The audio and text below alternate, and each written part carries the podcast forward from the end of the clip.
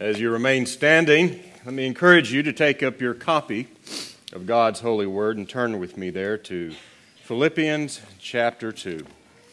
We'll continue our preaching through Philippians.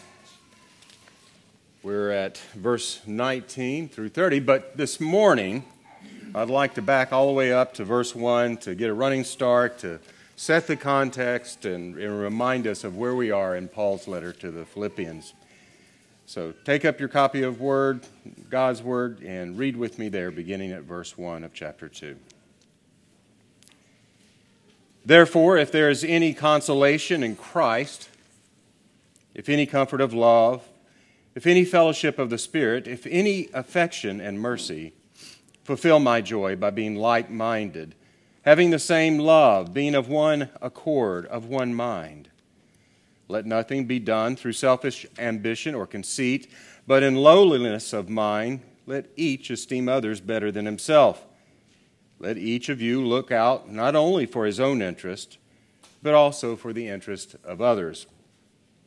Let this mind be in you, which was also in Christ Jesus, who, being in the form of God, did not consider it robbery to be equal with God, but made himself of no reputation, taking the form of a bondservant and coming in the likeness of men. And being found in appearance as a man, he humbled himself and became obedient to the point of death, even the death of the cross.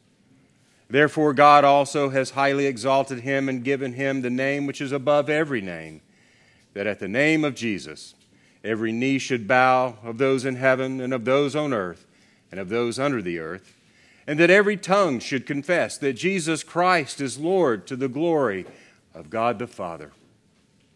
Therefore, my beloved, as you have always obeyed, not as in my presence only, but now much more in my absence, work out your own salvation with fear and trembling. For it is God who works in you both to will and to do for his good pleasure. Do all things without complaining and disputing that you may become blameless and harmless, children of God without fault in the midst of a crooked and perverse generation, among whom you shine as lights in the world, holding fast the word of life, so that I may rejoice in the day of Christ that I have not run in vain or labored in vain. Yes, and if I am being poured out as a drink offering on the sacrifice and service of your faith, I am glad and rejoice with you all. For the same reason, you also be glad and rejoice with me. And our text for today But I trust in the Lord Jesus to send Timothy to you shortly, that I also may be encouraged when I know your state. For I have no one like minded who will sincerely care for your state, for all seek their own, not the things which are of Christ Jesus. But you know his proven character that as a son with his father, he served with me in the gospel. Therefore, I hope to send him at once, as soon as I see how it goes with me. But I trust in the Lord that I myself shall also come shortly. Yet I considered it necessary to send to you Epaphroditus, my brother, fellow worker, and fellow soldier, but your messenger, and the one who ministered to my need since he was longing for you all and was distressed because you had heard that he was sick. For indeed he was sick, almost unto death, but God had mercy on him, and not only him, but on me also, lest I should have sorrow upon sorrow. Therefore I sent him the more eagerly, that when you see him again you may rejoice, and I may be less sorrowful.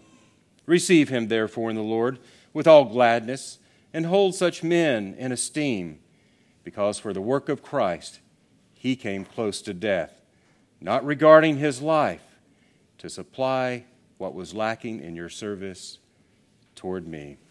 The word of God for the people of God. Thanks be to God. Let's pray. Our gracious Father in heaven, as we come before your word this morning, we encounter a text in which the Holy Spirit has been pleased to reveal the commendation and character of three of your faithful servants. Help us in the preaching of the word to see what you would have us to see and know what you would have us to know and bring application according to your good pleasure, that we might be conformed more into the image of our Lord Jesus Christ. Grow us in our love for the church and our appreciation for your good providence, and give us more thankful hearts, ready to render honor to the wonderful variety of gifts that you have given to edify the church and advance the gospel of Christ. Do this for the sake of your name, the strength of the church, and the glory of your Son, Jesus, for it is in his name we pray. Amen. You may be seated.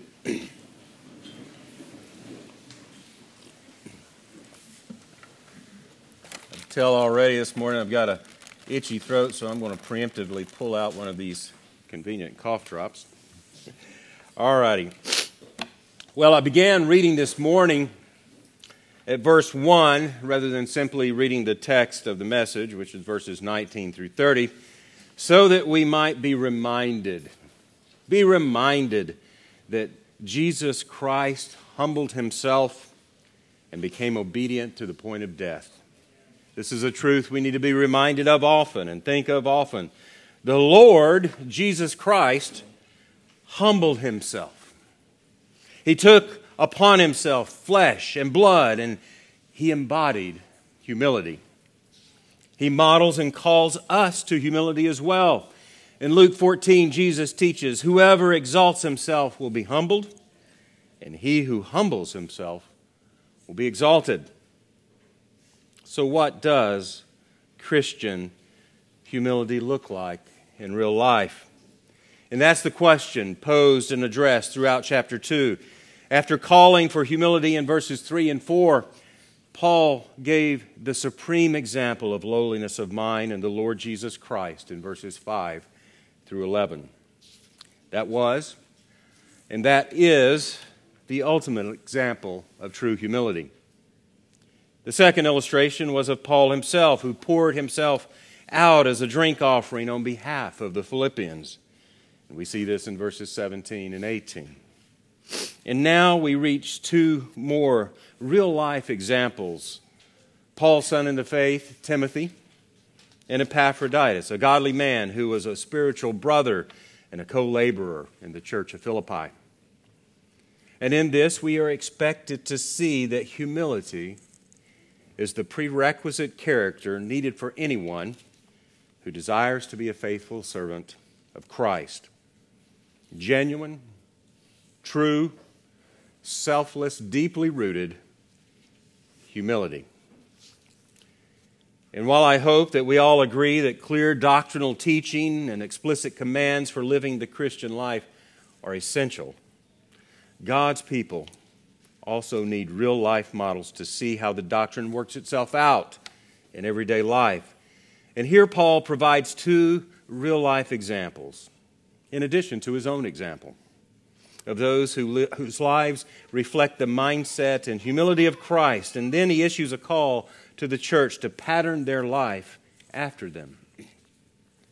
Paul, Timothy, and Epaphroditus are men who have demonstrated the mindset of Christ in full view of the Philippian church as faithful servants of the Lord.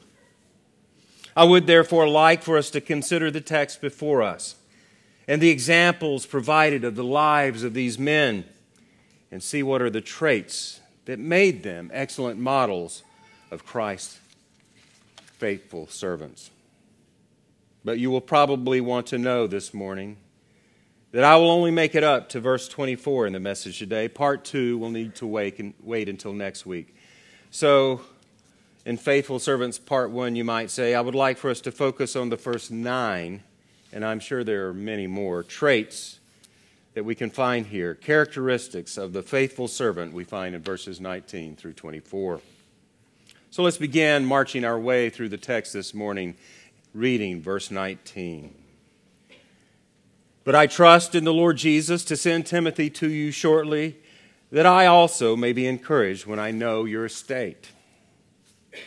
While we may be first tempted to think about Timothy here in this verse, he's named.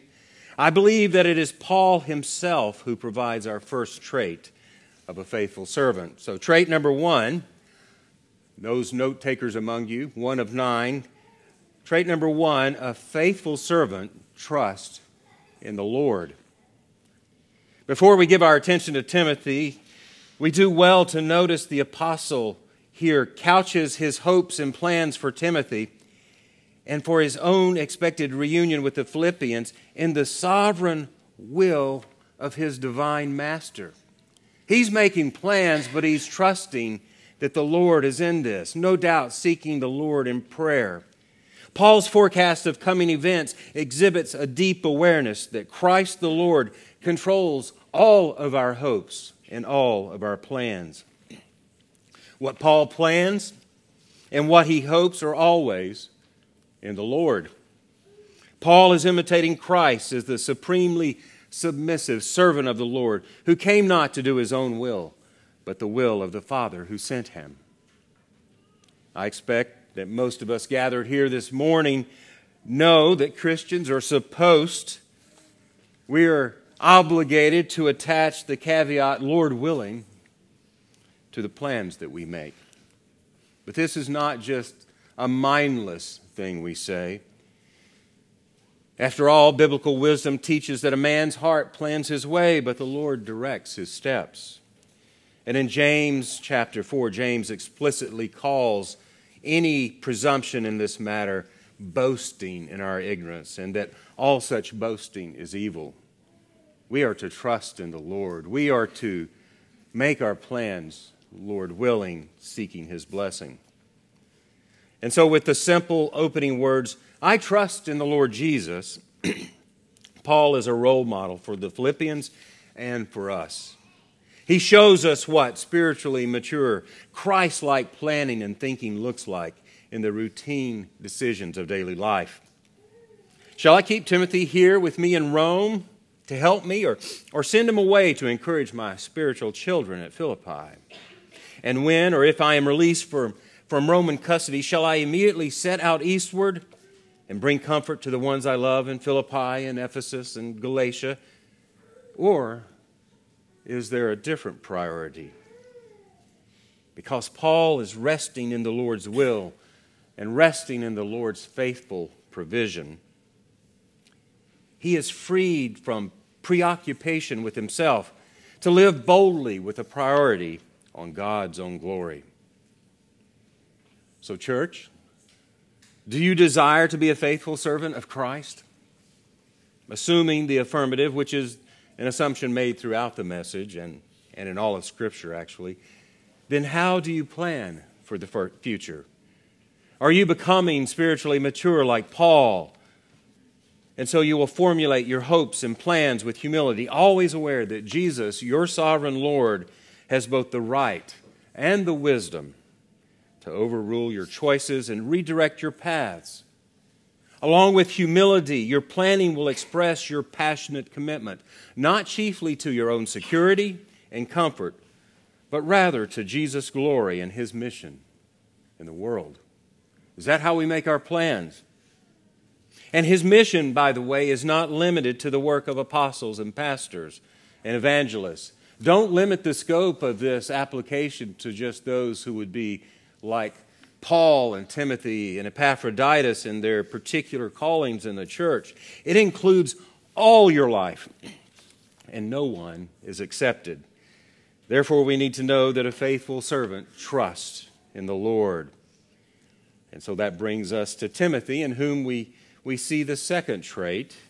Trait number two a faithful servant is a loyal friend. The first of Timothy's virtues we read about is what a long lasting supporter he is to Paul. But I trust in the Lord Jesus to send Timothy to you shortly that I also may be encouraged when I know your state. Paul is in prison in Rome, and Timothy, where is Timothy? Timothy is right there with him. This is not a popular time, by the way, to be associated with the apostle. Timothy, nevertheless, is with him, even in these tough times. When others have abandoned Paul, Timothy has persevered. We too, as faithful servants of Christ, need to be loyal in our relationships with brothers and sisters in the church. Paul has paid a great price to minister the gospel to Timothy to be a mentor and a spiritual father to him. And Timothy proves his loyalty in attending to Paul in prison here. The apostle desires to send Timothy to the church in Philippi so that I also may be encouraged when I know your state. Paul will be encouraged when he receives a future report of their spiritual progress, just as they will be encouraged when they learn, Lord willing, of his release. And Timothy, as Paul's loyal friend, is the right man for the job. There is no second guessing whether Timothy will go when, when and where he is sent, and he can be trusted to follow through to the end. We need to be loyal friends. And in verse 20, we find a third trait. Number three, a faithful servant is like minded. Here in verse 20, for I have no one like minded who will sincerely care for your state. What an extraordinary statement for the apostle to make. As Paul traveled, he was surrounded by many co workers. This team included such men as Barnabas, John Mark, Titus, and others who were part of his missionary team, we might call it today. Timothy, though, stands out like a rare jewel to Paul.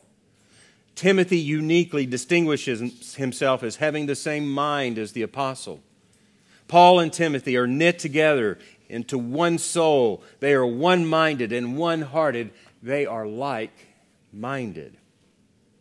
Paul has previously exhorted the church to let this mind be in you, which was also in Christ Jesus.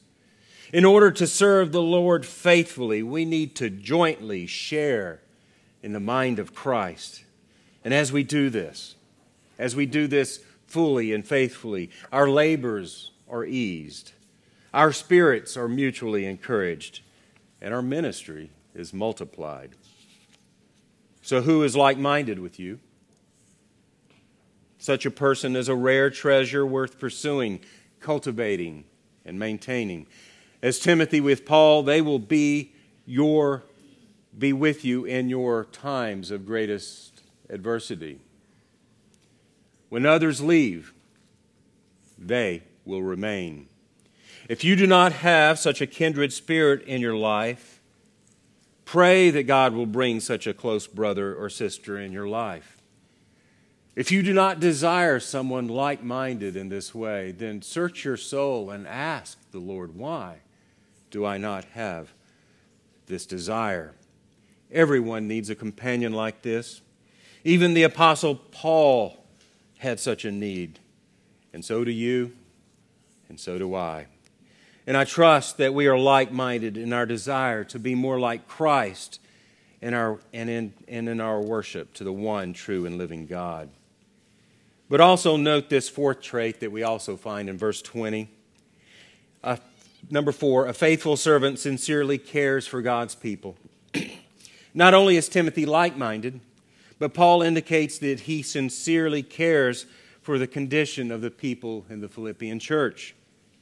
Timothy is someone who is genuinely concerned for the welfare of the people there. He has a large heart and is deeply concerned for their spiritual good. And the word translated sincerely care here indicates having strong feelings for something or someone. It conveys deep emotions. And it can be used either negatively or, or positively. It is used in the negative sense later in this letter when Paul writes, Be anxious for nothing. But here, here the word is used in a positive way.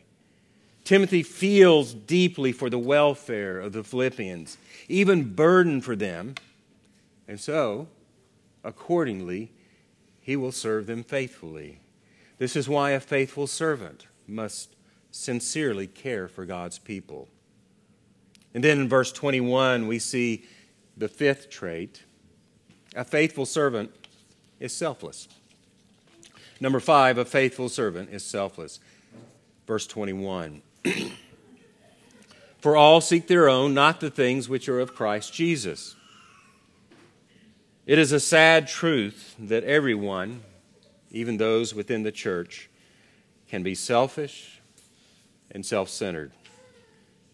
Timothy, in stark contrast, is genuinely concerned for the welfare of the believers at Philippi, while others are obsessed only with themselves. Paul is presumably here referring to those jealous preachers in Rome who were slandering him that we, we spoke about in earlier messages. These envious preachers are the epitome of self absorption, the antithesis of any real humility.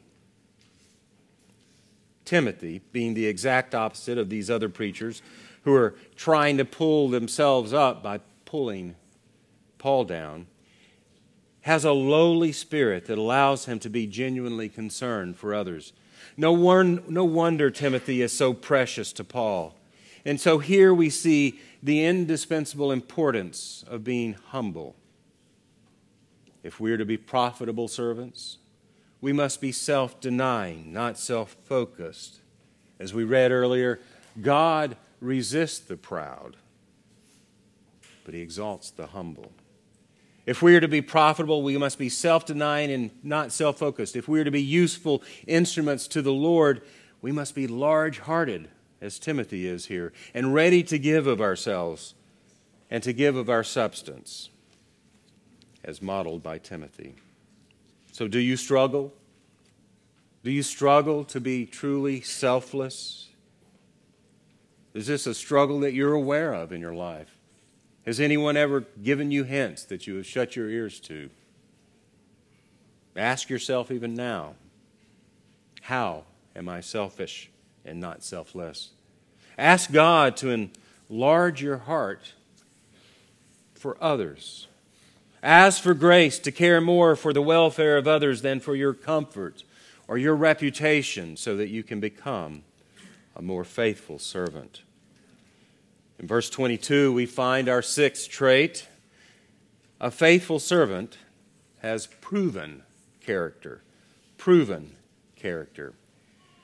Verse 22 But you know his proven character, that as a son with his father, he served with me in the gospel. Next, Paul points out to the Philippian church that when it comes to Timothy, they know his proven character. A character that was evident and on display for all to see, and a character that had withstood testing. Proven is a word here that carries the sense of being put through a special taste, test and gaining a positive result. The word was used of testing a metal by putting it into a furnace in order to reveal if it was genuine or an imitation. If it were a false alloy, for example, the substance would dissolve and come apart. If, for example, it were true gold or true silver, the precious metal would remain. Impurities would be smelted out and dross removed, and the genuine metal would be all that was left. In fact, true metal, in this sense, becomes purer as a result of going through the fire. In 2 Corinthians chapter 2 verse 9 Paul writes, "For this to this end I also wrote that I might put you to the test whether you are obedient in all things." The church in Corinth was subjected to a test by Paul in order to determine whether or not they would obey the counsel of the Lord. Until these professing Christians were in the fire of adversity, there was no way to know whether or not they would obey and pass the test. If Timothy had been untested in the ministry, I think it is safe to say he would have been a potential liability to Paul when tough times came. But Timothy is no novice. For 10 years, Timothy has been battle tested with Paul on the front lines of spiritual warfare, as we read beginning in Acts chapter 16 and following. and although he is relatively young, he has been well educated in the school of hard ministry, knocks, and has passed with high marks. Timothy had the spiritual scars, so to speak, to prove his advanced degree. He was with Paul when the gospel first came into Europe. He was there when the truth first came to Philippi, and he was there, there when the riot broke out and they arrested Paul, dragging him into the prison. Timothy was there when it cost a high price to be on the ministry team. And so, after those events recorded in Acts 16, Timothy seems to have been left behind in Philippi to watch over this infant church as Paul continued down the road to the next stop. Timothy reappeared in Berea and he joined Paul in Corinth. From there, Timothy was sent back to Macedonia to minister. This was followed by five years, mostly consisting in obscurity. We don't know much. However, that is what happens when you are serving someone else. And obscurity is often a gift in pursuing humility and being tested by the fire. The point is that Timothy had been in many spiritual battle, battles on many difficult battlefields. He had been through the fire in ministry. He was a proven, life tested servant to the Lord. So if you are to be useful to the Lord, know this it will require that you be battle tested. Realize that every trial you undergo is intended to prepare you for future ministry. If you are presently in the fires of adversity in your service to the Lord, perhaps you are facing resistance or persecution in some way for your faith in Christ, know that God always, always has refining purposes in the midst of your difficulties. Your hardships are the training school for your ministry. This is how your character is proven so that you may be a faithful servant of the Lord Jesus Christ. So embrace the hardship in all humility. Trusting the Lord is preparing you for greater service. In this verse, we, we not only see that faithful servants must have proven character, we also see that a faithful servant, number seven, works hard.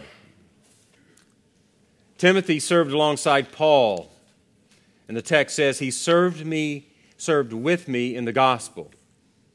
Ministry is hard work, and this is seen in the verb served, which may actually be better translated slaved. It means to be directed and pushed by someone else in the work. Paul says that Timothy, as a son with his father, he served with me in the gospel. Timothy was at Paul's side on the front lines of the battle.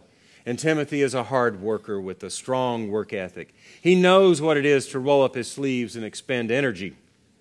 He's willing to perform menial tasks, putting in long hours, rising early, and staying up late. He is ready to do whatever is required for the ministry to go forward. And this sacrificial labor is what Paul commends Timothy for. And one example of this is seen in the assignment that he is about to be given. Paul says, I hope to send Timothy to you shortly, verse 19. Then he writes later in verse 23, I hope to send him immediately. Paul says, send twice.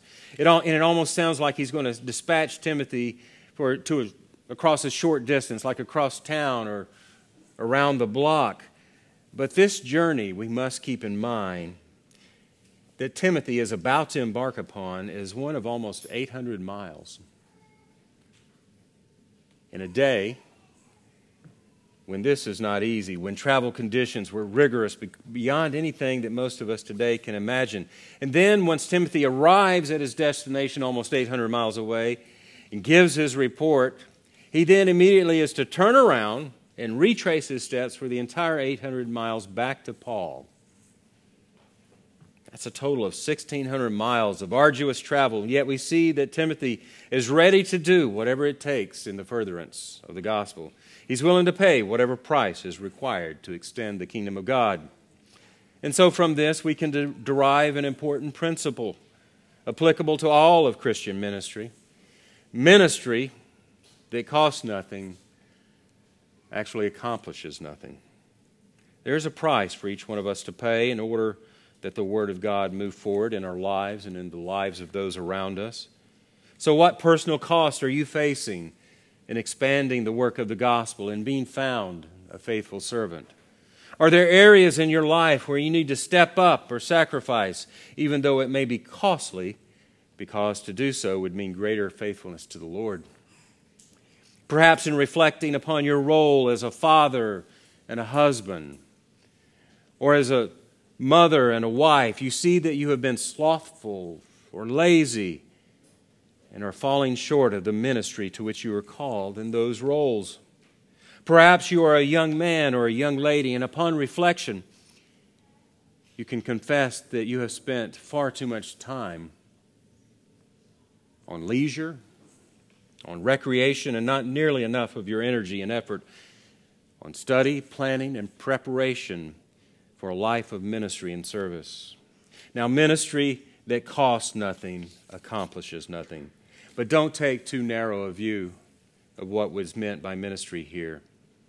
Ministry is woven into all of life, and it requires hard work. It is everything you do, it is all of Christ for all of life.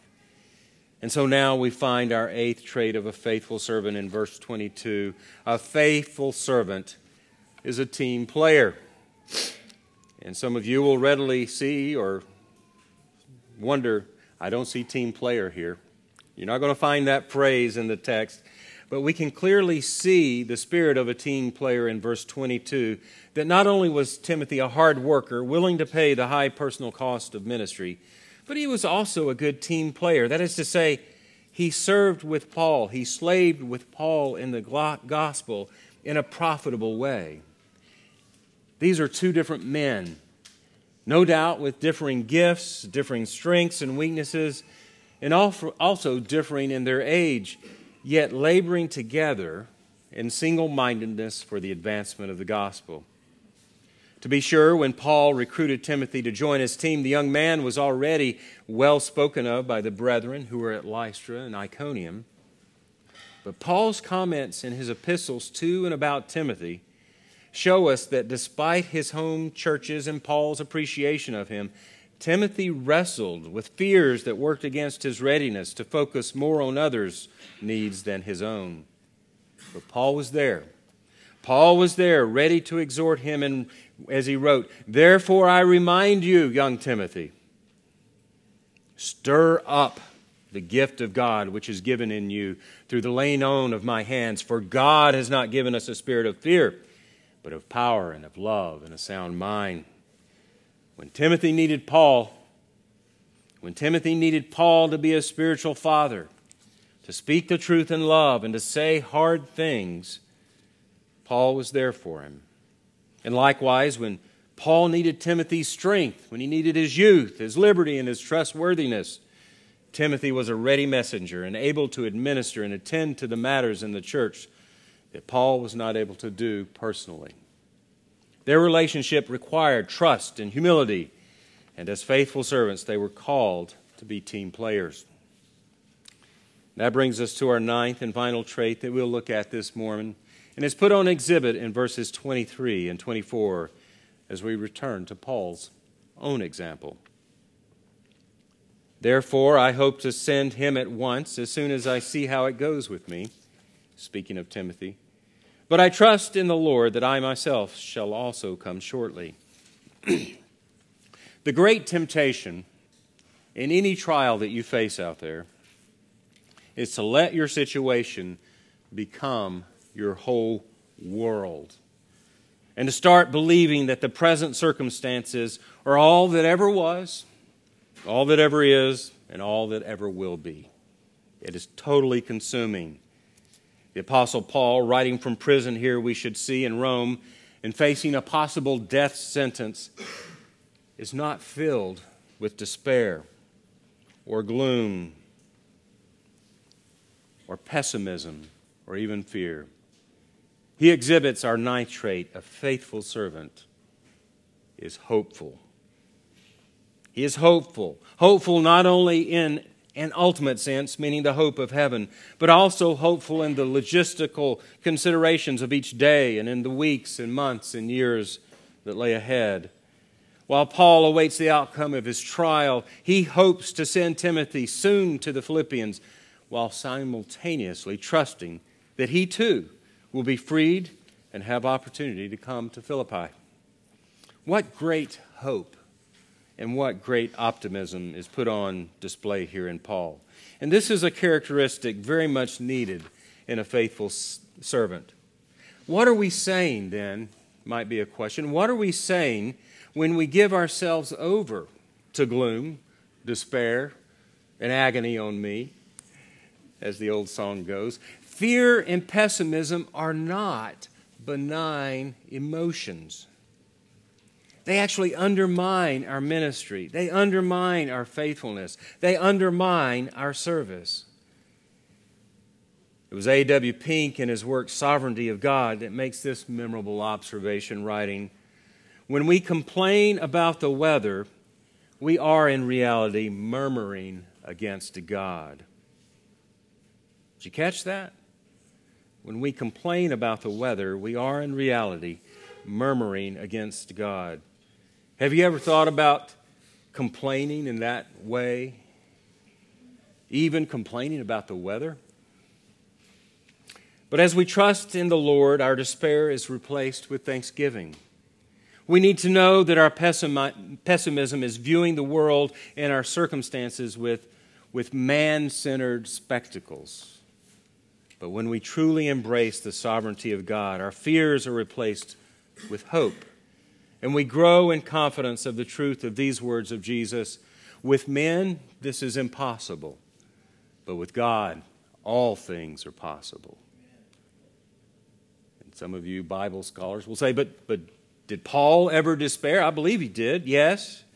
But consider how, even when facing the most difficult of circumstances, he recalls that very despair in 2 Corinthians chapter 1. For we do not want you to be ignorant, brethren, of our trouble which came to us in Asia, that we were burdened beyond measure, above strength, so that we despaired even of life. Yes, we had the sentence of death in ourselves, that we should not trust in ourselves, but in God, who raises the dead, who delivers us from so great a death, and does deliver us, in whom we trust that he will still deliver us. Despair, displaced by hope and trust in God. As a faithful servant, Paul was hopeful, ever trusting in the sovereign God of the universe. And I imagine whenever Paul was tempted to complain about the weather, perhaps Psalm 147 quickly came to mind. Praise the Lord! He sends out his command to the earth. His word runs swiftly. He gives snow like wool. He scatters the frost like ashes. He casts out his hail like morsels. Who can stand before his cold? He sends out his word and melts them. He causes his wind to blow, and the waters flow. Praise the Lord. So praise the Lord indeed. And how can we praise the Lord unless, as faithful servants, we embrace the hope that we see here exemplified by Paul? So, those are just but nine traits that came out, popped out in the text. No doubt there are many more. And I would encourage you to go back to the text and, and mine it for all you can as you seek to become a faithful servant of Jesus Christ. So, next week, Lord willing, we will continue to delve into these verses and see more of the traits and characteristics of these faithful servants of Paul, Timothy, and Epaphroditus that the Holy Spirit, we need to remember, has been pleased to put before us as examples to follow. Let's pray. Our good and gracious Father, we are, we are weak. We are so very weak, but you are strong. We are frail, O God, but you are omnipotent and perfect in all your ways. And so we give you thanks for your holy word and for the word of life. Take your word and take these examples from your word and bring specific application to each of our lives that we may one day hear from the Lord, Well done, good and faithful servant. You have been faithful over a few things. I will make you ruler over many things. Enter into the joy of your Lord. These are words we long to hear, O God. We pray that you would make us faithful servants. And in this request, we ask for the glory of our God, for the beauty of the gospel, and for the advancement of your kingdom. For we pray in the mighty name of Jesus, our Lord and our Savior. Amen.